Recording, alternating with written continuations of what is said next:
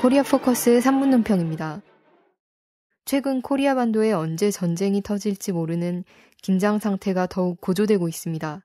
3, 4월의 전쟁 정세가 고도로 심화되는 상황입니다. 이에 대해 논평하겠습니다. 첫째, 무엇보다도 미남 당국은 코리아 반도에서 합동 군사 연습을 당장 중단해야 합니다. 키리졸브 독수리 연습 기간 중에서도 북침 선제 핵 타격, 대규모 상륙작전이라는 그 침략적 성격을 노골적으로 드러내는 쌍용 훈련이 3월 27일에 시작돼 4월 7일까지 벌어집니다. 올해 쌍용 훈련에 투입된 병력과 장비는 1993년까지 실시된 팀 스피리트 연습 이후 21년 만에 최대 규모라고 합니다.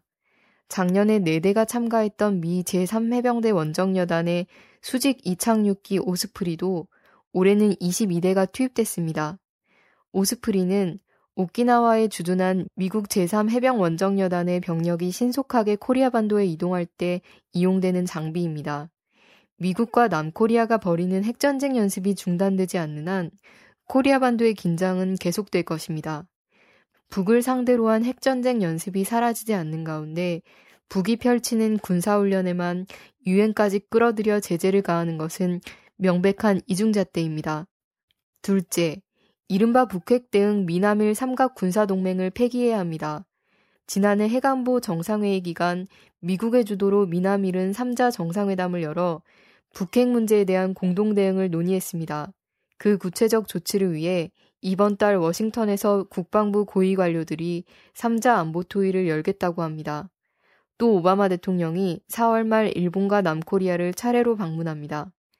미국이 동맹국들을 끌어들여 북을 고립시키고 아시아 태평양 지역의 패권을 강화하는 정책을 펼치고 있습니다.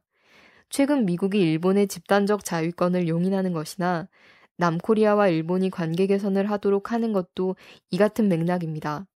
미남일이 함께 북을 말살하겠다고 나서는 상황에서 북에게만 평화를 요구하는 것은 북이 자멸하라고 하는 것과 다르지 않습니다.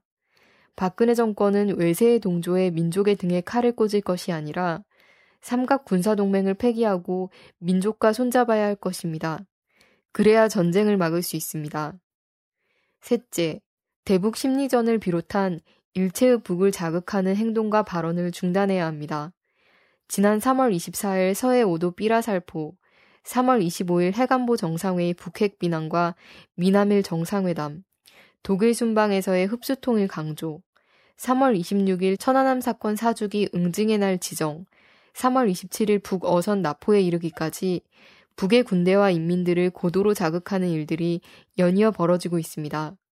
특히 남북 고위급 접촉 북측 대표단 대변인은 지난 3월 28일 전쟁 개시에 앞서 진행되는 것이 심리전이며 이른바 풍선작전으로 벌어지는 삐라살포를 선전포고문으로 간주하겠다고 밝힌 바 있습니다.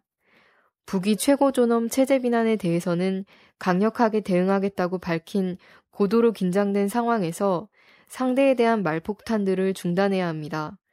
박근혜 대통령의 잘못된 말 한마디가 돌이킬 수 없는 효과를 가져올 수 있습니다. 코리아 포커스 3문 논평이었습니다.